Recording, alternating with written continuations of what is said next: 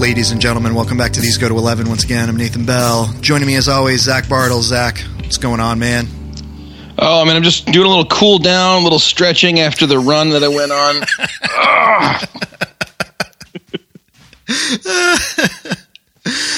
for for those of you who uh, are just tuning in, uh, Zach is indeed mocking me. Um, I'm not mocking you. I'm mocking myself. I'm mocking myself. See, I, I I had to reschedule, bump it back a little bit. You were very kind. Then I was like, "I'm ready. You ready?" You're like, "I'm on a run," and I I felt. I don't know. I, I just saw that, that picture of you and all Wolverined up, and I was like, feeling small and weak, man. Well, uh, if it makes you feel any better, uh, the reason why I'm out running is because I'm definitely like 20 pounds overweight. So um, it was more like a I'm going to run this section of the road and then I'm going to walk the next one and then I'm going to run the next one and walk the next one. So I'm trying to build up to uh, to a four mile run uh, steady. So um, how old are you? Uh, 36. Hey, we're about the same age, except that I turned 40 in like three days. And I got to tell you, man, it's just a number, etc. Uh huh. I, I like right in the last just few months physically and maybe it's maybe it's psychosomatic like my knees have been hurting when i've been walking and like just stupid stuff um feeling and the so, creaks and cracks yeah i would not or as chris rosebrough called it creeping decrepitude i would not uh, i would not start running myself at this point because i feel like the cartilage in my knees being like yeah we're retiring hang it up I, I do like to get uh, sorry, go ahead. I, I, just said, hang it up. We're done. Let's get on the treadmill, and I, I like I, I, I do a little not not like walk one street, run one street. Like like I do the the program. Okay. Yeah. Um, and and I think this one's probably for like grandmas or somebody, where like the treadmill has, it has all these like set things. I, I think I feel like this is like a '90s treadmill thing. Like this was all the rage for a while. Yep. You could you could like it like download it onto your iPad and or iPod. It was an iPod back then, right? And and then you'd plug your iPod in, and it would have like that 1980s computer like cassette tape language of like, and that would tell it what the so so it would have like I'm uphill now, and it would go zzz, and I'm, now I'm going uphill. Now I'm going faster uphill, and then it go back down to level. Yeah, and it has me run a few times in there. And if I do that, I feel great, and I haven't been doing it at all. Mm. Yeah. Nathan, you, let me. You, why don't you sort me out a minute? Okay. I have this thing where, in the wintertime, I'm like, oh, I feel just like sitting by the fire and reading. You know, it's just kind of a it's a dormant time of year, like hibernating. Yep. And then in the summertime, I do cycle, but I you know I don't push myself a lot. And I say to myself, well, how dumb would it be if I got on a treadmill in my basement when it's gorgeous outside? It'd just be a waste. I'll wait until the winter and then I'll get on the treadmill. and round and round we go until I turn 40. Yeah, dude, I totally, totally understand. So, it, I mean, when I was in high school, I was in really good shape. I mean, crazy good shape. I went away to college. My first year of college, I actually did really well. I didn't pack on the freshman 15. I actually lost weight and got a little trimmer because I was, I was on the rock wall all the time. First semester of my sophomore year, get back to school. I'm taking a full load, 18 credits. Two of those are things that I am not good at, so my grade plummets. So basically, I spend the next three years of college trying to work my grade up, and I do absolutely nothing. Literally, I do nothing other than walk to and from class. And I swear, before I realized it, I was much heavier than I was at one point. It just like popped on. And I stayed that weight for a while until I was just about 30. I went in and started working out again. I actually worked out with a trainer and I got back down to the weight I was in high school. And then I kid you not, about four years ago, we moved. And when we moved, I just got out of my routine and it's taken me four years to get back into a routine of working out again. It is the Yeah. biggest pain in the butt ever. I've been on that. Uh, I've been on that ride a few times. Just, in fact, that's also. It's like you plug in the uh, the iPod, and it's like you know you're going up, now you're going down, Right. now you're going.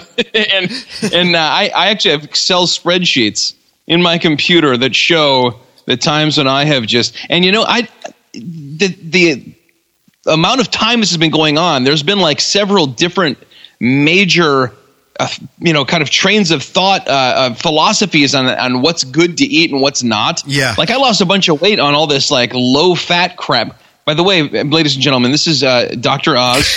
Uh, you're listening to Health Talk. I, like like on all this like low fat like stuff that I I mean I, I was just super low fat diet.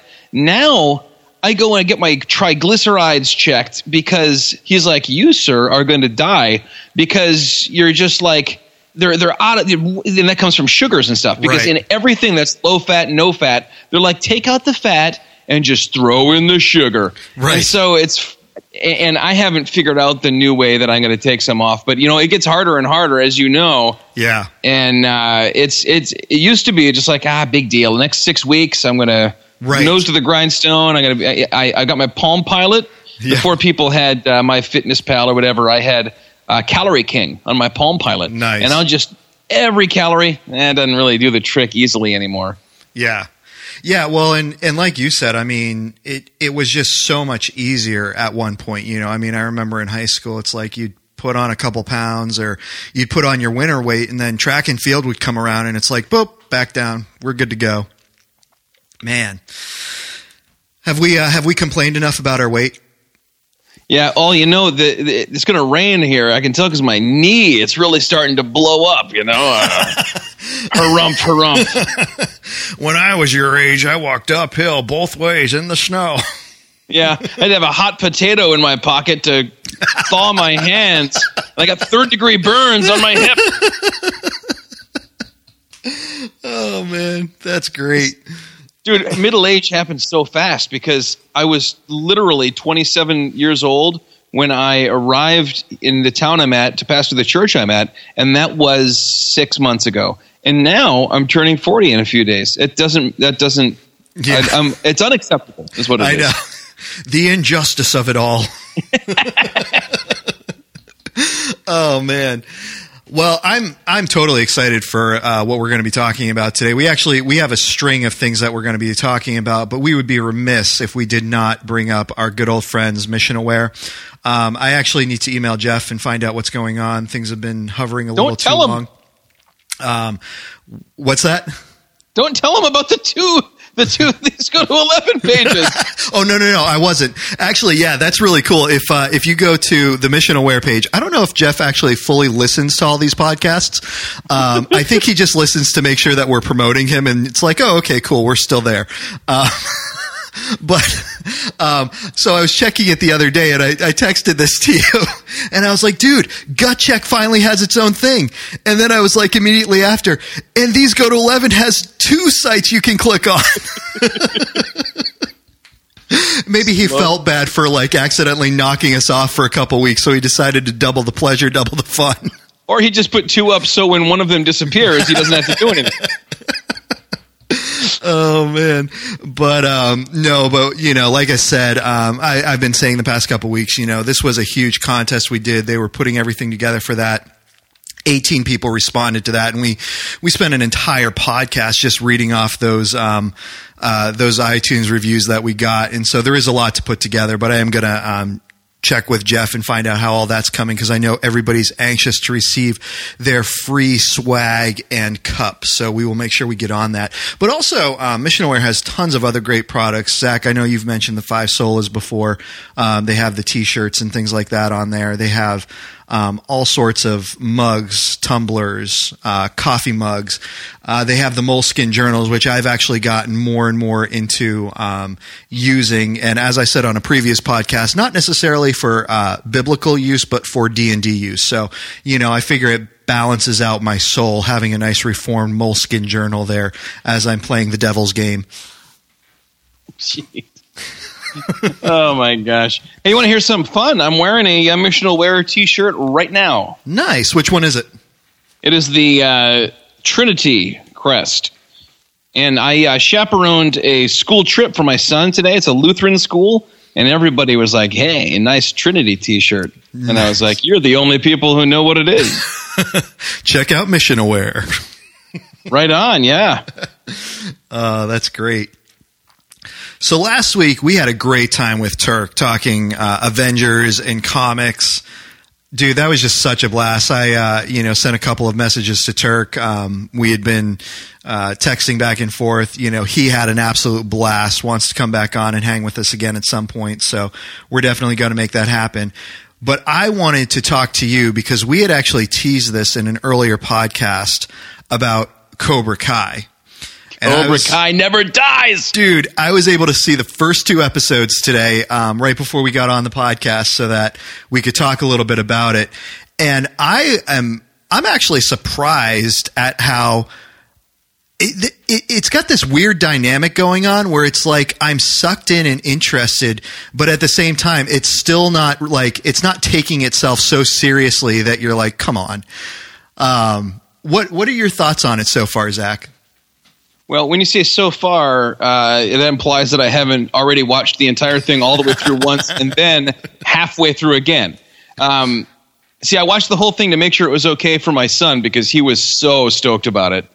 And just so people know, it is okay uh, with discernment for older kids, mm-hmm. but there is there there's some sexual stuff and some f words that just they don't add anything they're not needed. And I say that knowing that once in a, I mean, there are times when, uh, when a, a lone use of an F word, mm-hmm. it packs a punch and it does something. Right. Or it's even just kind of like, that was, I didn't expect that character to say that. And, and, and you're like, well, oh, whatever. All right. You did that. This is pointless. Yeah. But it's it's little enough that I said, yeah, okay, well, we'll skip, you know, uh, uh one, uh, one or two little parts that you'd find boring anyway, uh, that are kind of like teenagers talking about, um, you know, teenager things. Uh, so I watched it all the way through. I actually watched the last. I watched the last five episodes in one go. Nice. Um, my my wife went to sleep really early one night, and I was like, I don't know what to do here, and so I just started. And it, next thing I knew, it was two a.m and uh, and I had just finished watching the tournament, All Valley High tournament. My friend, you are going to love the arc this thing takes. Nice, but uh, I, I feel like the the tone that was promised in the preview, mm-hmm. it, it carries through about halfway through the season and then you start getting and i'm sure this was an intentional move you start getting music cues from the movies you start getting a little Zamfir, a little Zampy. Yep. You start getting uh, dun dun dun dun dun. I don't know what stringed instrument that is. Uh, dun dun dun. The, the little uh, Miyagi's coming in, and and there starts to be some like serious stuff. Yep. And it, it comes in just at the right moment to save it from being just too much of a who cares fest. And nice. then it, and and it stays for a little while, and then it goes, and and and we get back to you know, the, the characterization of the the way these two guys switched places. Yeah. Now now Daniel lives in the hills and Johnny lives in Reseda. Yep. It, it's just so perfect. It's it is it is one of the most clever and well executed things. I don't know if you read it, man, but I went on Reddit and I, I wanted to see what people were saying. Everyone was saying I thought it would be just nostalgia mining, and there's all these great characters, and it's actually well written and it's awesome. Yeah, yeah. No, I agree. Like, I don't, I don't think it's too much to say. The, the first episode, um, just basically deals with, um, Johnny's arc and his story in, in where he is. And then the second episode deals, um, more strictly with uh, Daniel and his arc and where he is and and how things are going, um, and you see like where things are overlapping and intersecting in their worlds again, um, and it's just it's it's really fascinating, um, and I've I've enjoyed the uh, like I said just the first two that I've seen, and I'm. I, I finished the first two and realized that you know those were free. It's kind of like crack, you know. The first two were free, and then you got to go on and pay for it. And I'm like sitting there with the card, like, uh, uh, no, um, man, you don't. Your, oh, your first true. month of YouTube Red is free. That's true, actually. Yeah. So I've got to go. You're right. I've got to go after this, and I've got to sign up for the free and then watch this thing. Dude, and you, you know the first two are good, but you haven't gotten into where the dojo starts filling up, and some of these characters you've met become Cobra Kai, right? And you start thinking, you start, you really start seeing things from Johnny's point of view in a really cool way. And honestly, think about and this has been this has been floating around you know this has been floating through the transom for a long time in memes and stuff but like you've got this guy. I think even Patton Oswalt did like a whole big riff on on the Johnny uh, Lawrence story. Right. But this this guy who's from his point of view, he's just trying to be romantic and get his girlfriend back. And and uh, here comes this this cocky jerk from New Jersey. And and you know yeah they get in a fight. Of course I win because I'm a I'm a black belt. Um, and then and then you know it's all forgotten it's water to the bridge until he soaks me in the in the school dance for no reason out of no like daniel's the jerk Yeah. he really is Yeah, that uh, it's funny because uh, yeah, that has been going around for years. Is like Daniel's the real bully in this, um, and seeing seeing that kind of play out and how that works. Um, so yeah, that's funny. I was looking at your uh, your Facebook posts. So so no uh, no news of Terry Silver yet in this, huh? no no terry silver in fact i was quite certain through most of the the season that they were doing this what, what i think is a refreshing and smart move of a lot of franchise um, kind of revivals which is just to be a um, sequel to the original and ignore everything else like jurassic world is not a sequel to jurassic park 3 Yeah, in, yeah. in that world, no T Rex ever wound up running around American streets. You know, that just Right. didn't happen. Right. So I thought they were kind of doing that, and then out of nowhere, there's there's a reference to Terry Silver. He just doesn't make an appearance. Um, that's why Cobra Kai was banned from the All Valley tournament for life because Terry Silver and, and John Kreese and Mike Barnes were so unsportsmanlike Mm-hmm. at one point. Um, and of course, Daniel sits on the board that determines who's banned and who's not. Oh, it's a great, it's a just a great role reversal and and a great underdog story. It, it- it was so well done. I and there's going to be a season two, and I'm so excited for it. Nice, nice. Yeah, I'm I'm looking forward to finishing this one up and then plugging my way into into season two when it comes out. And you know, I um will definitely be on the uh, will be on the lookout for um you know paying for a month or something. That's that's kind of the nice thing with a lot of things like this is you know you can usually pay for your month subscription. So ten bucks, you get your binge watch of whatever you want, and then you can cancel your subscription. No muss, no fuss. So. Um, you know that's always nice about these things. Can I can I give you one spoiler and give everybody one little spoiler? All right, not a major plot spoiler. There, uh, so um, the the main character, uh, the young guy named Miguel, Yep. Who who's the the kid getting bullied, who, who then is taking karate. Right. He goes on a date with Daniel LaRusso's daughter, and he's going to take her to some corny thing, you know, chocolate tasting and stare at the stars or something. And and Johnny goes, no, no, there's only one place you take girls on a first date. And he says, where?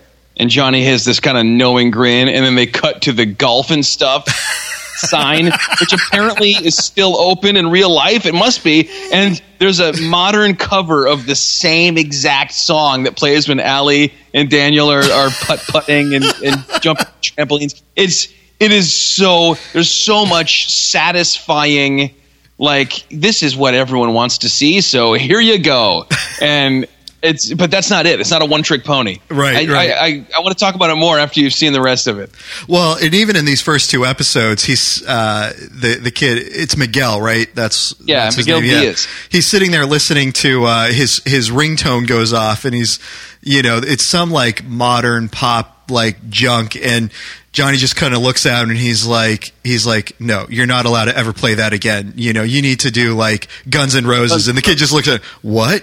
What's that? I'm going to pretend you didn't say that.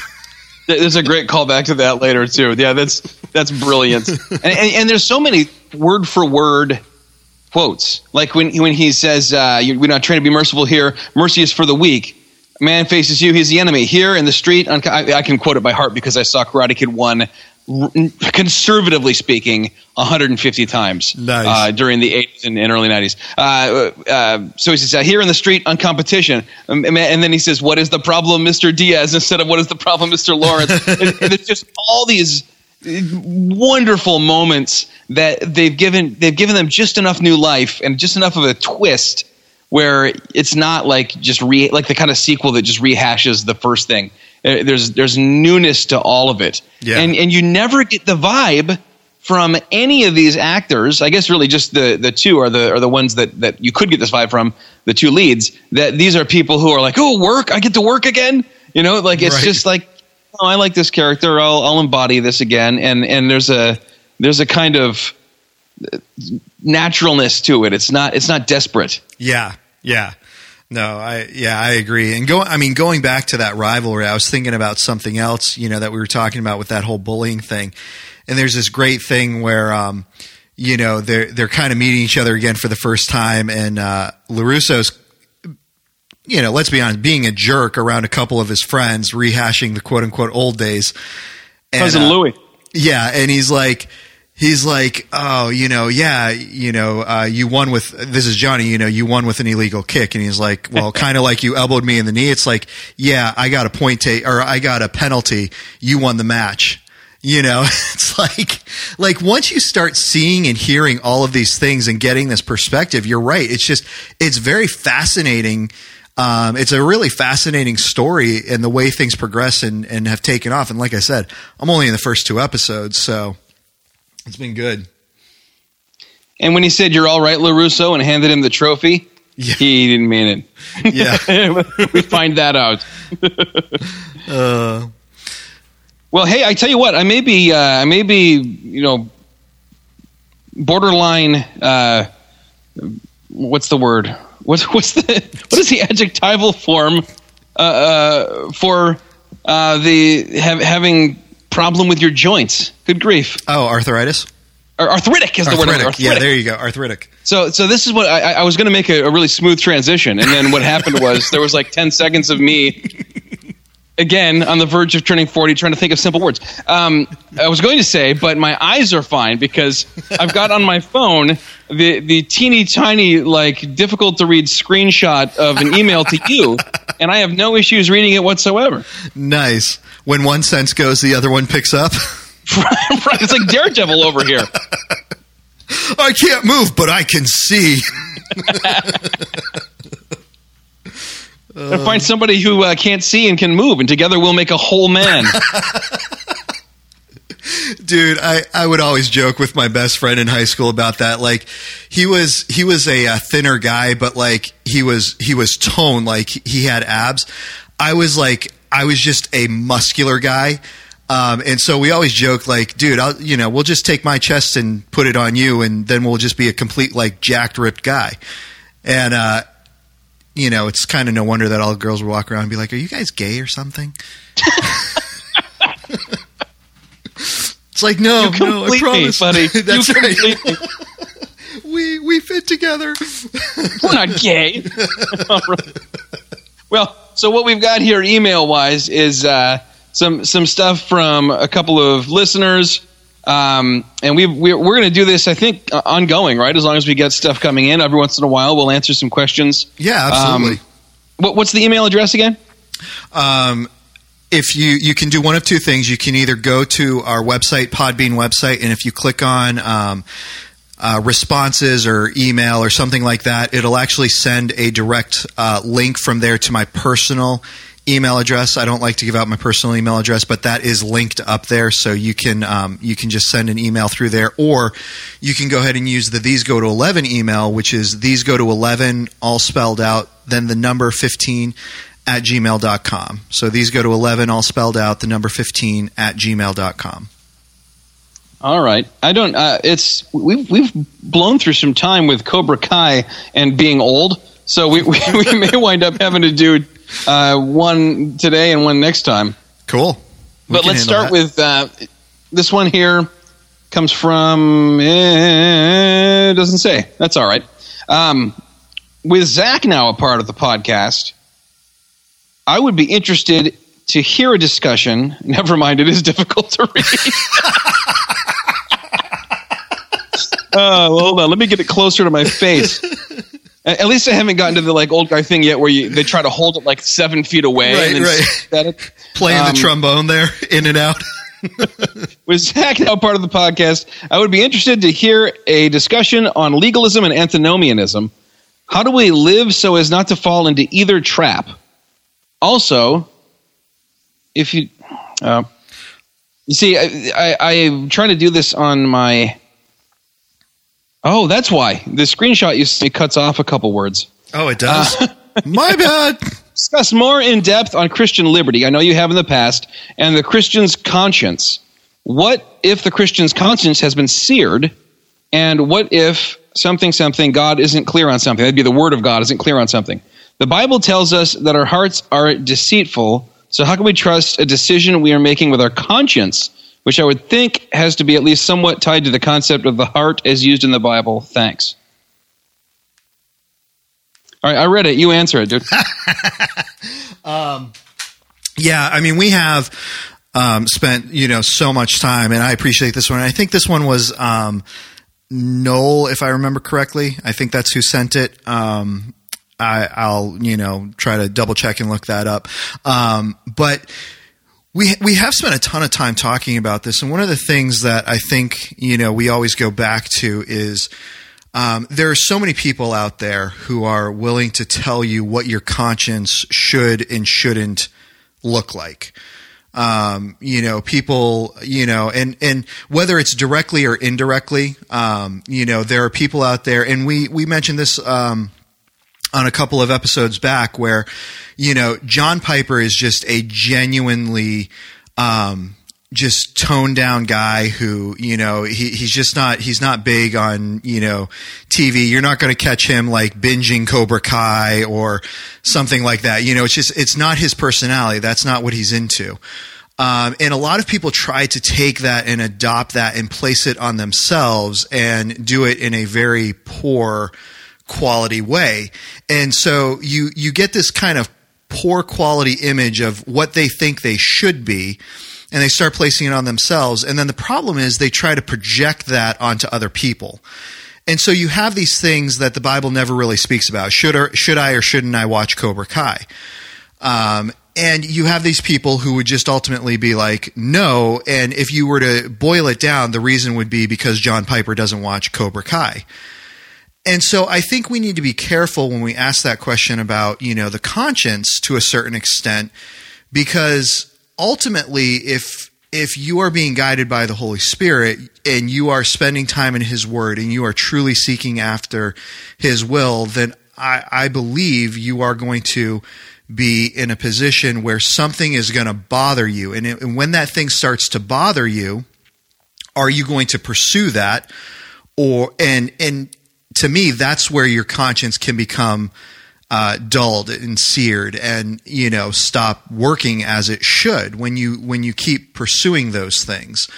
Um, i also think that part of that is having people around you who know you. You know so if i have a group of friends around me and they know my personality they know my temperament and you know we're we're being honest with one another about where we are then it's going to become very evident very quickly when I'm doing something that I shouldn't be doing. Um, and so I think you know it's it's hard to really nail down an answer because we we get this question like this, and I don't know this person personally. I haven't spent time with them. I'm not in their life, and so you know it's very possible um, that this person you know who's who's asking this like, oh, I you know I can watch you know I mean I can watch tons of violent movies. And I, and I, you know, I say this kind of, you know, half in jest, but not really. I mean, I'm just, I'm not a violent person. Like that doesn't really appeal to me. And so I can watch violent movies and not feel the need to go out and like rage on something or someone, you know? Um, but if I were to start getting that way, I would have friends in my life who would kind of look at me and be like, there's a little bit of a shift in dynamic with your personality and you know this that and the other and be able to kind of catch me on that. And at that point i would be like oh maybe i shouldn't be watching as many violent movies. Maybe it is now starting to have an impact on me. Um, and so i think there's not just one thing. I think we have several places and several guards in our life. You know first of all our our own conscience and conviction through the Holy Spirit guiding us into what is sin personally. But then we also have those outside guards and outside people who are in our lives who know us more organically, who can kind of point us and steer us in those directions where it might be sin. But also knowing those people in your life who tend to follow a temperament where it's just like, and I've heard this so much in my life uh, you know, with with anything and everything. You know, it's like I don't mind occasionally going out and buying a lottery ticket. You know, and it's like, well, why would you go out and buy a lottery ticket when you could just become addicted to it? And you know, it's better just to be safe. You know, I enjoy drinking. Why would you drink? You know, it's better just to avoid it, and then you never have to worry about becoming a drunk. It's like uh, okay, yeah, I, I kind of get what you're saying, but at the same time, didn't Christ come to give us freedom and to live in that freedom? And as long as I'm not sinning, I'm enjoying that freedom. Zach, your thoughts? Uh, well, you know, when you when you bring up antinomianism, that's and then you bring up conscience. It's a, into my mind, there's two different issues here. Um, antinomianism being the idea of uh, lasciviousness mm. being okay for a Christian. Um, you know, we see that. Yeah. Yeah. The, the antinomianism literally means anti-law, anti. In fact, you know, we, we see in Romans one um, people being handed over to their own shameful lusts because they just revel in sin or like like proverbs 29 18 the, the most misused scripture of all time mm-hmm. right where there's no vision the people perish so we have right. to write a vision statement for our church really it's you know, where there is no, I think the ESV says prophetic vision, and that's what we're talking about. We're talking about vision from God. We're talking about, we're talking about revelation from God. Mm-hmm. Um, the people cast off restraint. Mm. So, so casting, throwing off restraint, like, oh, good, we can do whatever we want because Jesus died. Mm-hmm. You know, shall we go on sinning that grace will increase? Romans six, and By the answer no is egenoita, which my my Greek prof always said means he double hockey sticks. No, yeah, uh, you know, that's the most emphatic possible way to say no, no, sir, no chance. Yeah. Uh, that's the opposite of what we ought to be doing. Right. Um, and so, I mean, law, we, we have this weird pendulum. Mm-hmm. You have people who are super fundy, and you have, and I'm not putting John Piper in that group. That's he, that's his own personal right. piety and right. awesome. But there are people like uh, who would impose on everyone. Like if you get gas on a Sunday, you are in abject sin. Right. And and, and they've just invented, you know, very pharisaical kind of uh, twist on things. Right. Um, you know, the, you know the the same guys who who said, "Look, your disciples do what is not lawful to do on the Sabbath. Uh, you know, stop them." And Jesus said, "No, they can do that. These right. are laws you made up." You know. Uh, the same guys who pointed at Jesus and said he was a glutton and a, a drunkard and a friend of tax collectors and sinners um, but you know the the idea that we have to then go to the opposite side in order to flee from and this is how the church always works. I think it's how humans always work. Mm. ride that pendulum to the other side and let me just show you how free i am. Mm. free to yeah. do things i should not want to do. Yeah. Well then you're you're not free. You're you're still you're right you're still a slave yeah, you're bonded you're bonded to sin. Yeah. Um now, this, the the question of the conscience comes in, uh, and he says specifically, I think where, where God's word is is uh, not clear. Right. So God's word from without is telling us, uh, as a new creation in Christ, there there are so many passages that kind of lay out for us. Um, you know, Galatians five comes to mind. What, what are the works of the flesh, and what are the fruit of the spirit? Mm, yeah, and and with or without you know, a burning in the conscience, even if I've seared my conscience, I can read that verse and say, that's a whole lot of categories. You know, sexual immorality, impurity, sensuality, idolatry, right. um, enmity. I, most of us aren't getting in accidentally like dabbling in sorcery, except guys who play D and D. Um, strife, jealousy. But if what I'm doing or tempted to do or how I'm living can fit into those categories, then I need to be praying that my conscience will convict me. Yeah. Because I mean, the word conscience it comes from Latin conscience with knowledge, and when you go and look in the Greek, the word is sunedesis. It comes from sun, which means with, and edo, which means to know or to look. So it, it means with knowledge either way. I mean, our word means what their word means. Right. With knowledge, I know this is wrong. Um, and and the question though is about how do I avoid, um, you know, falling into an error when I'm not quite sure what is wrong and and you know that's where discernment comes in. Right. And that's where i, I think our our main concern's got to be for our brothers and sisters. If something does not violate god's clear uh, word you know the, the, the teachings of scripture it's it's permissible. Mm-hmm. but according to st paul it's not necessarily uh, expedient in the king james or beneficial right. um, or, or constructive. And so I need to ask myself, is there a reason to limit myself? Is there somebody who, you know, me watching Cobra Kai is somehow going to cause them not to get their, their, you know, boxers in a bunch or get all Right. upset, mad, but to stumble and fall into sin, actual sin. Well, if that's going to happen, I better be willing not to. We, I mean, you know, I think we were talking about this with, oh, I don't remember the topic, but but you know, we've got uh, we've got that element of it. But but when we start getting into if I'm if I'm anywhere near antinomianism, I, I need to be moving in the other direction. And Right. I love like the White Horse Inn. I love uh, you know my Reformed heritage.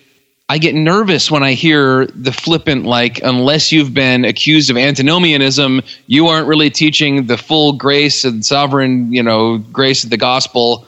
Someone's going to have to accuse you of antinomianism, and then you'll say, "Ah, I'm on the right track." Uh, yeah. You know, I mean, it- Jesus, the, the last book of the Bible, we've got Jesus railing against that woman Jezebel. And uh, clearly, this is either you know a sect or an actual literal woman who's leading people into carnality, Right.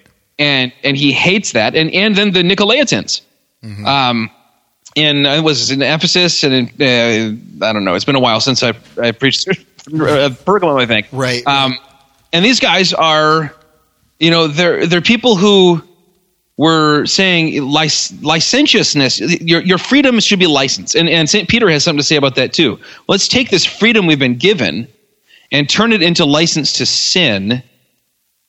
And that's if we're if we're being accused of that. Yes, it may just mean there are some Pharisees, you know, waiting in the wings and you know wanting somebody to snipe. But I need to look pretty close and say, eh, is there something that I that my my conscience should be convicting me of, but I have seared it. Yeah. Um, and and I, I think we, if if there's no one saying, "Hey, you, you need to look at this," and if I'm not reading God's word and going, "Whoa, I fall into this category," I probably shouldn't be spending my life, you know, afraid with every tentative step that I'm Right. accidentally going to slip slide into an antinomian point of view. Yeah, yeah, no, and I and I, I appreciate how you you know made those two uh, distinctions because th- there is, I mean, anything that that clearly violates um, God's given law, what we see in Scripture. Um, is is just it's clear it's cut and dry. This is something that we should not be doing. I mean, it's it's obvious. I should not be committing adultery, right? I mean, that's just that's there. I should not be stealing. I should not be going out and just you know murdering people. Like these are things that are clear, cut and dry that we shouldn't be doing. I shouldn't be lying. I shouldn't be um, gossiping. I shouldn't be slandering. You know, these are all things that Scripture clearly talks about. And so, when we are doing these things and excusing them away, then we give way to um, that antinomianism. Then people actually have a legitimate cause to bring against us, in case to bring against us for not acting like Christ. But on the other hand, you know, when you have people, um, you know, going back to what you said about Christ and the Pharisees, you know, Christ was accused of being antinomian, not because he was antinomian, but because the rules that he was violating weren't God's laws. They were man's laws that were placed on people. And in essence, they were keeping them from God. I mean, you know if you look at if you look at the sin of you know the pharisees and and what they were doing to the people i mean these are these are the religious leaders who are supposed to know better who are supposed to be leading the people to the one true god to yahweh and and all the laws and rules and restrictions that they were placing on people just in no way shape or form were was anyone ever good enough? Was anyone ever going to be able to get close enough to God? And that's the Which is the point of the law, Right. And that's the irony there. Right, right. Um, but all those extra laws that they put on there um, were just even more oppressive. You know, so when Christ comes, you know, and he talks about, you know, how his uh, yoke is easy and his burden is light, you know, he's talking about.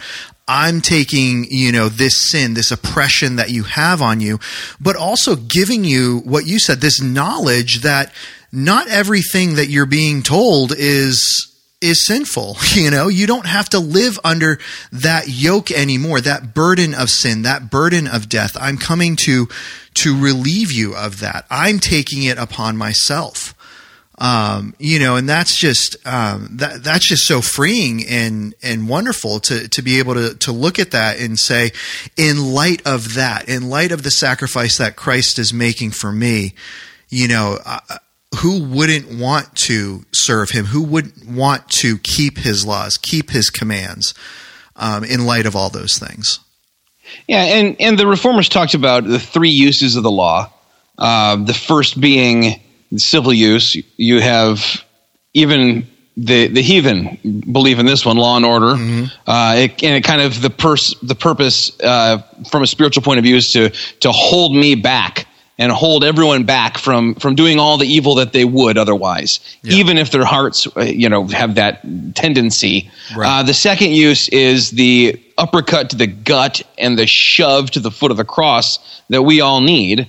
Uh, take a look at the Sermon on the Mount and, and, and you know Jesus teaching on sell all you have, and he's he's using the law uh, as a mirror to show people their sin, and also as a, a school when, when Paul says a schoolmaster, you know, or a tutor. Right. That's not that's not some nice teenage girl that you're that you know is the daughter of someone your dad works with who comes and No, no, no. This is someone with a ruler whacking your. I mean, this right. is stern. Right. Um. So, kind of shoving you to the cross, saying, "I can't do this. We can't do this.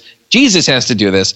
And then the third use is uh, a ruler, uh, you know, to show us this is how you live not out of uh, a outward imposed crushing yoke. That's that's going to push you to the ground, but now out of a new heart. Right. And when he says are heart and conscience related, sure, because the reason that I have the with knowledge uh, of my sin and I'm convicted is a the Holy Spirit indwells me.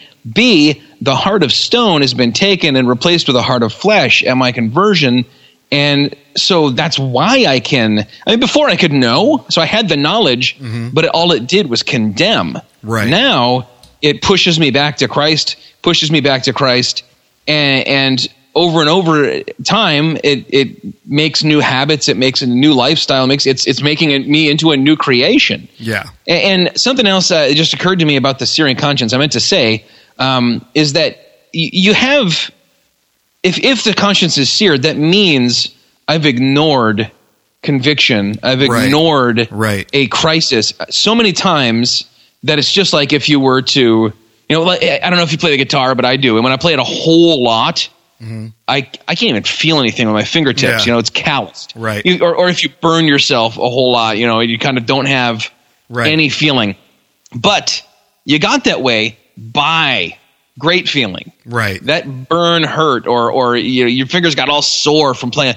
And, and so you even have the memory of when you seared your conscience. You know you did it. Yeah. It's and I've I, we've all dealt with this. We've all gotten to the point where at some point the Holy Spirit broke through that right. and and showed us and eh, I know we knew that when, when when we've seared our conscience, we have even the knowledge that the with the knowledge thing we've we short circuited. Right. So we even know when we don't know, right? Because because we're playing a head game. Right. We're we're going back to the old Adam, and the old Adam is very good at this justifying stuff. Right and we know we're doing it and we're letting ourselves do it. And so I think there has to just be not a reliance on follow your heart, right. but a I'm going to grab my brain by the reins and I'm going to lead it. I'm going to grab my heart by the reins and I'm going to and I'm going to lead it. I, I that was one of the that was, well that was the only good thing about uh, that that uh, Kirk Cameron movie. yeah, no, that's not true. There was there was uh, the line. Um, you can't follow your heart. You've got to lead your heart. Your heart is deceitful. Right. And then there was the scene when he uh, pulled his like lap or not as a laptop, it was like a desktop, like oh, a yeah. tower, and brought it outside and just lawn and just smashed the crap out of it with a. That gave me chills. Yeah, yeah. Actually, also just every every scene where uh, Kirk Cameron was like smeared in soot and stuff. Uh, that guy's awesome. I, I I make. I'm not even ashamed. That guy's awesome. um, where are we? What, what was I talking about? Kirk, uh, oh yeah, Kirk Cameron and yeah. how awesome he is. Oh no, no, no, no! It's conscience. Um, so, so yeah. You, I mean, I think that if if I'm thinking to myself, if this wrong? People have told me that this is wrong. I can't find a clear statement in Scripture mm-hmm. that it is sinful. Mm-hmm. I'm not leading someone else into sin by doing it. Someone else for whom it's just, this is cut and dried, mm-hmm. and I don't have any memory of formerly being convicted. And as I've matured, it has there's never been a crisis point for me. Uh, and and I would add the step of, and I've talked to my pastor or other godly men or women that that know me and and know the Bible and and said, "Am I am I playing games with myself here? Am I let myself off the hook?" Mm. At the end of that, you can close the book on it, and yeah. you can and you can fire up episode one of Cobra Kai and definitely watch it. yeah, and uh, you know, I think I think that statement you made is just it's the most important statement that if you're trying to get your information of what you think is right or wrong from a Facebook post or from a chat room, it's not you're not going to. Like it's you're never going to be informed. I love the argument that paul makes with the whole eating of the meat or drinking where it's like he goes through the whole argument and talks about how it's there's nothing wrong with it it's perfectly fine to eat and drink and there's nothing wrong with it but then he builds on the argument and starts talking about however you teach your brother, you talk to them. If they're still convinced in their heart that this is wrong and this is sinful, that's where you use your freedom and you use your freedom to abstain so you don't lead them into sin. You know, because for I, them it would be sin. Right, exactly. But it doesn't dismiss the fact that, you know, if you're kind of in this area where you're like, well, you know, I really I don't know if this is right. I don't know if this is wrong. You know, I'm not sure where I land on this talk with people about it, talk with some different people about it. And like you said, talk with your pastor, talk with people who are close to you, talk with people who know you, these godly influences in your life who can kind of walk you through the process of why this is right or wrong. And, you know, and then, you know, as you're walking through, if you again come to that point where it's like, yeah, I, I really, I don't think there's anything wrong with this, then enjoy as long as you're not leading someone else into that sinful state. And, the examples that people would say but i don't want to i don't want to fall down this this ditch and they'll point to you know name the sin that's become fashionable. Right. And people have built these lattices of fallacies about why the bible doesn't apply. Uh, and they say see I, I, see other people doing that with their sins and i want to make sure i'm not doing it with my sin um, because those people will say no i don't feel guilty at all. No no no no no. And, and, you know either it's they're not saved or they've seared their conscience and, and, that makes me wonder about a lot of salvation stuff too. But but at the same time they're ignoring clear yeah. uh, clear teachings in scripture and they're trying to twist them and turn them into these weird you know do this funny play so it says stuff. It says the opposite of what it says. Right. Um, if you're not doing that, I mean, hopefully you have enough community where you have people who will call you out if you're doing that. Oh yeah, and they'll be like, "Hey, listen, they're Osteen, just right. cool it." You know, right. they they won't let you off the hook there. Right. Um, and, and you know, you you you have to be careful even in your church because if you're just seeking out people who will agree with you, Right. I mean that that goes back. Jude, Jude, hold on a minute. Let me get. I'm actually going to open a Bible um, because I want to get this right. We do that on this thing. well, usually I just have the whole thing memorized. You know. um, Jude, Jude 4 mm-hmm. For certain people have crept in unnoticed, who mm-hmm. long ago were designated for this condemnation. Ungodly people who pervert the grace of our God into sensuality and deny our only Master and Lord, Jesus Christ. So you got to be careful that you're. I mean, people will go into a quote unquote church because that's the church that accepts their sin. Mm. Yeah. Because their heart has led them there, because their their heart is deceitful above all and smarter than them. Yeah. Uh, and and and they'll say, well, no, I met with the pastor there, and I we talked it out, and and I told him that sometimes I feel guilty, and they just assured me that's the old fundamentalism. You just got to get over that.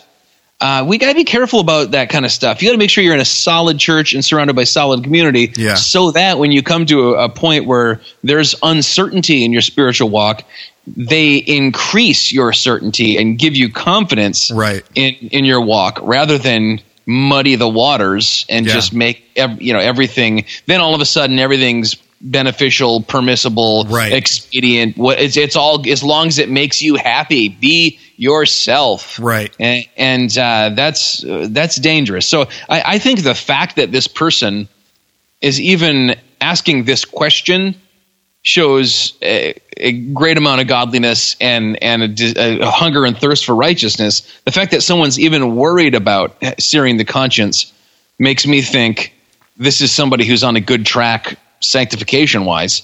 That they see the danger of this. They've read the right. scriptures. They know that's out there. So I don't I don't want to just take away the you know I don't want to say oh no don't worry about that. Right. say you can build yourself um, safeguards the kind of the opposite of how the Pharisees built all these extra rules as a hedge. Right. We build the the the hedge as just simply God's word and people who will help it, it apply to my life, so I don't fall off that opposite ditch into antinomianism. Right. To a world where instead of freedom, I have just different shackles. Right. Well, and it it is it is a really hard question to ask and answer too because each one of us is different you know and paul does speak to that. You know for some of you you know the freedom is hey you can eat and drink and it's not a big deal. And for others of you no this is a sin issue and this is going to bother your conscience. And so you need to abstain from it. And and there is there is that freedom and there is that flexibility. And you know the issues that i have with sin in my life aren't necessarily going to be some of the same issues that others struggle with in their life. You know, we we do struggle with different things. Um, and so, you know, I know for me, like I said, you know, I, I can watch movies and it doesn't really get me amped up. It doesn't get me hyped up. I'm not, I'm not, you know, just um, jazzed up like that with violent movies. I have friends though who they'll watch a movie like that and it's like, all right, I'm ready to go, you know, 20 rounds outside. And it's like, whoa, chill out, buddy. You know, I mean, it's just a movie. It's over with. And, you know, for them, it's kind of like this is bringing you to a place where if you're ready to go pick a fight with someone, maybe you should tone it down. Um, you know, and, and I have those conversations with those friends. You know, it's like, um, are, are you sure that, you know, this was the best thing that we could have put in to watch, you know? Um, but it, but it is different. You know, it, it, we do flex in and out, and I know for me, one of the things that you know I always hear from people too is like the what if. You know, um, and you know, let's take drinking for an example. Well, what if you're out at you know a restaurant and you order a beer, and someone in your church who struggles with sin sees you drinking that beer, and then they go and sin. It's like you know what? There's a point where if I'm not flaunting this in front of that other person, no, I, it's not my responsibility to go in and look for every single possible person that I could possibly know in a restaurant before I decide if I'm going to order a beer or not. You know, however, at, in that same token, you know, if somebody comes up to me and I know they've been struggling, be like, "Hey, I saw you order, you know, a beer and drink a beer." You know, and I know they've been struggling with that. It's like, hey, you know what? I'm, you know, I'm, I'm sorry. You know, is it was a big deal, and and have a conversation with them. You know, most of the time the problem is we make these assumptions, we jump down each other's throats, and we don't have enough grace on either end to be like, oh, you know, yeah, we're we're all brothers, you know, and and this is life, and occasionally someone might see me in a restaurant ordering and drinking a beer who might be struggling with that. You know, and for me there's an immense amount of grace and freedom to say, you know what? That's that's out of my control and I don't need to worry about that. What are your thoughts on that? Um yeah, I when I started at, at uh, the college I went to, you couldn't go to a movie theater mm-hmm. first year. Uh, the, the, I watched everything roll back over the course of, of four years of college, five years of seminary at the same same place. Mm-hmm. Um, but uh, the idea was you may be going to see um, Monsters Inc., but someone wouldn't know if you were maybe going in to see something very raunchy. Uh, so movies are suspect. So movie the movie house is out. You know, this, it was a leftover thing from right. uh, a, a, former uh, very fundamentalist affiliation. But at the same time, you could walk into a bookstore and there was no fear that you know I could be going in to buy a Bible or I could be going in to buy a Playboy. Right. Um, you know, there, there, there was no. Uh, it, it's it's very arbitrary. That that end of Christian liberty, I have run into real life rubber meets the road kind of case studies so infrequently yeah. that it, it almost doesn't even it doesn't even really concern me. It doesn't interest me. You- Yeah. You know, I in fact one of the first times ever was when we were at the conference. We had on the Gut Check podcast uh, with, with Jay Keston, the, the guy that was there with me, who's often hops on with us, uh, a a discussion about the way the a certain podcast was uh, you you know talking about alcohol and putting it on their products and everything, and he was an addict, and and I I remember thinking like these are conversations that we often pretend happen a lot, but they don't. I don't think they're. I think whenever someone invokes these passages about the weaker brother, a they get it backwards, and they will read it and claim the benefit of being the weaker brother, but if you ask them, they think they're the stronger brother. Like they don't even read it carefully. And secondly, they're not they're not stumbling into sin. They're not Yeah. sinning Yeah. because they're just offended. They're just oh, I can't believe you would do that. That's very and that's not what that passage is about. So I those in my mind those those things happen so rarely in my context Yeah. if we're gonna, you know, when you when you get into these questions of uh, Christian liberty, I, I'm more along the lines of wanting to contemplate what the the same sort of thing as this guy who wrote in or lady who wrote in, I don't know, um, who who was saying it's it's a personal matter of piety for me. Right. And their concern is not you know, causing a brother or sister to, to go astray, but that they might go astray and not know it. Um, and, and I think the more, I think the real answer to that, and this is a really corny pastor answer, is tons and tons of prayer. Yeah. Uh, and uh, the more you're in prayer, the less there will be doubt about whether or not you're in sin Yeah. uh, because you will know. And, and I've I've found that, that you go through you go through seasons of, of prayerlessness or very little prayer, and when you repent of that and begin to to go back into God's presence a lot more, you start to see some of this debris, spiritual debris that you've started to let eh, because you haven't been attentive to it. Right. Um, that that's a big piece of the puzzle too. Then, so I think I mean God's word obviously number one. That's all. That's overt, and that even if you're not feeling it, that applies to us. We have to obey it. Right. Secondarily, the conscience coming out of you know the the third use of the law coming out of the new heart, the heart of flesh, uh, the new creation who I am, uh, the the having knowledge of because the Holy Spirit is convicting me, and then also I've got other you know brothers and sisters all around me who can who can take me aside or I can take them aside and say, listen, do you think it's okay that I'm that I'm doing this? Hmm. Is, is is this okay? And and they may say, well, it's not a sin, but I don't think it's a smart idea for you.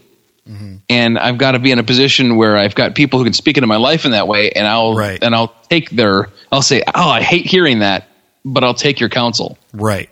Right. But I think I think again that goes back to you know you need to establish those people not based on what you want to hear, but based on those people who know you.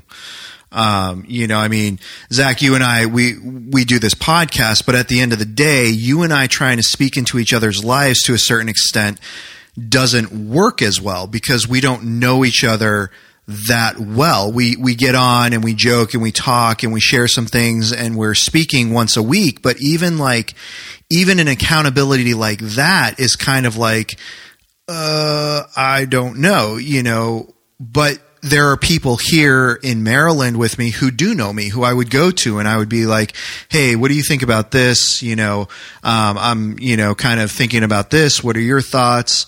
Uh, you know, and I would I would be talking with people about those things the same way that I would be talking about if I was going to change jobs or something. Hey, I'm looking at this position. What do you guys think about that for me and my personality? You know, and I and I've done that before, and I've had really good friends in my life who have been able to speak to that and be like, uh, I, I got to be honest with you. I think for your personality, that's not going to jive so well. And then other people, um, you know, in other settings or some of the same people in other settings, and I've asked that question. It's like, oh man, I think that would be great for your personality. I think that would fit you. I think that would work. Um, you know, but I think those things that we question in our own lives, we have to have, like you said, those people in place who know us and not just the things that we want to hear, but are willing to say the hard things that mm, I don't think that's a good idea. I, I think you should, you know, rethink that, kind of recheck yourself on that. Any, um, I think we're at yes, yes, yes. Yeah. Man, another, You, you don't know that reference, do you? Sorry. no. What is that from? Oh, it's from a, a great podcast called Reply All. Oh, okay. No, you should check know that out. They, they occasionally will do this thing where they read a tweet. This guy who doesn't know the internet well read a tweet, and the, and there's three people, and they'll say, "Do you understand this tweet?" And the two young guys say yes, and then the older guy's like, "No, I have no idea." And then they do it till they're at yes, yes, yes. They have they have consensus. Nice. And I think we, I think we have that kind of consensus here. I, I don't I don't know if that's good or bad. I mean, you know, I think people are are they they kind of got hyped up where we almost disagreed with each other a couple weeks ago. Yeah, you know what? Choke on what you said. I hated it. Everything you said was trash. I disagree, sir. Dude, I got I had a guy on uh, on Facebook. I, did you ever get into an accidental, like, huge argument on Facebook? Yes. Where you were like, "Wait, I didn't mean to what?" And and somebody said something about Superman, Batman versus Superman, and Infinity War, and I just chimed in with like, "Dude, Batman versus Superman was a turd." Uh, yeah, try and justify it all you want. It was, and in my mind, if you make fun of a movie someone likes, you're just busting chops. Who cares? Right. And and like we start we went back and forth a few times, and all of a sudden I'm like, oh my gosh, this guy's really upset. like it's like I it's like I insulted his sister or something. Uh, I'm I'm glad you're not one of those guys, man. Oh, dude, it's it, honestly. I mean, they're like online. Um, I've I've kind of removed, um, not removed, but like I hide people online that um, I just get so tempted to like say things to. Um, just like I don't, I don't remove from my friend list. We can contact each other whenever we want, but like I just, I found myself just going through and like, you know what? If I see another post about this, I'm just, that was my sin thing. That was like the thing where I was just like, I can't do this. I can't, like, I am literally going to begin losing sanctification if I do this. And so I just had to hide those people and, you know, not, not get into it with them because I would. And I just realized it is the most fruitless thing ever to try to get into a Facebook discussion with someone about anything that they view as important. Yeah, yeah. Is muting people on Twitter and uh, and unfollowing. You can unfollow so that you don't see their stuff, and then you can make you can set your settings so they don't see your stuff. Yeah. And then you just see when it's their birthday and say happy birthday. Yes. and there you go. Yep. It's and everything's simple. And, and yeah, if you if you like you remember a funny memory, you can still hop on their wall. You're still friends. Yep. Uh, yeah, I curate very very carefully uh, because otherwise I have a hard time not I have a hard time not jumping into those online debates, knowing it's like entering a Twilight uh, trivia contest. Like even if you win, you still entered a tri- Twilight trivia contest, and that's on you. So do do do do do do do do. Oh man, yeah, I I completely I know what you're talking about. It was funny because um, in my earlier days, my wife would actually go on and hide me from her family members because I would get into some things with her family members. and so like there would be one day I'd be sitting there and it's like, "Oh, I hadn't noticed so and so popping up." She's like, "Yeah, I I hid them from you. You you can't see anything that they wrote." And I'm like, "Okay, fair enough." She's like, "They're they my wanted family." you to feel the burn or something. the problem is like I get into like I just get so hardcore into debate and and I, I love debating people. I will debate my students all day long about anything and everything. And I just I love it. It's a passion of mine, and it doesn't matter whether it's in writing or whether it's verbally. I prefer verbally because then you have the added benefit of the nuance of you know sarcasm and things like that when it's appropriately used. Or you can spin kick them. That's right. Either one, you know, I, I find either one ends the debate quickly. Uh, but online, even if you are just straight up typing how you are supposed to type, most people don't have the level of, uh, I don't know, uh, writing etiquette to know that if I just type a sentence straight out, not to read anything into that sentence other than the words that are there. But Yeah. so many people read in their own inflection and tone and things like that. And it's like, I didn't even put anything. All I did was say this. And then that just snowballs for me and I get into it and I'm like, well, now I'm really going to give you some tone and inflection. Um, So yeah, my wife has on more than one occasion just been like, these are my family members and we have to visit them on holidays and I know you don't care but I do. so hide hide. Well, people can look forward to you and I having the uh, post debate debate about whether or not we should have had the pre debate debate when we have the guy with the self published atheism book uh, right. at some point. So yeah, yeah, there that's we go. actually that's going to be coming up either um, at the end of this month or the beginning of June. So that's not uh, that's not too far away. I should I should read the rest of that book. It's it's a little bit of a slog, is what I'm saying. Yeah, but you know, I mean, I, I don't know if this dude listens to us or not, but you know, in all fairness to him, I went and um, at one point I tried to read through uh, the Dawkins Delusion, and um, this is a guy who's you know supposed to be a genius when it comes to thought and ideas and science, and I. I got about halfway through the first time, and then I got three quarters of the way through the second time, and I was like, nope, nothing's changed. This is an absolute waste of my time. And just stopped. I haven't read that one. Yeah, it was. I, I actually I had a better time reading Ravi Zacharias' book, The Dawkins Delusion. Actually, I don't think it was Zacharias. I think it was um, Alister McGrath who wrote The Dawkins Delusion. I thought that's the one you were talking about. What what couldn't you finish? The God Delusion by Oh, Richard yeah, of Dawkins. course not. Yeah, The Oh, God Delusion by. Richard Dawkins is Oh, that I- guy's a one man gong Oh. show. Hi, I've got a I've got a degree in X, so let me be a, uh, pretend to be an expert in A through N.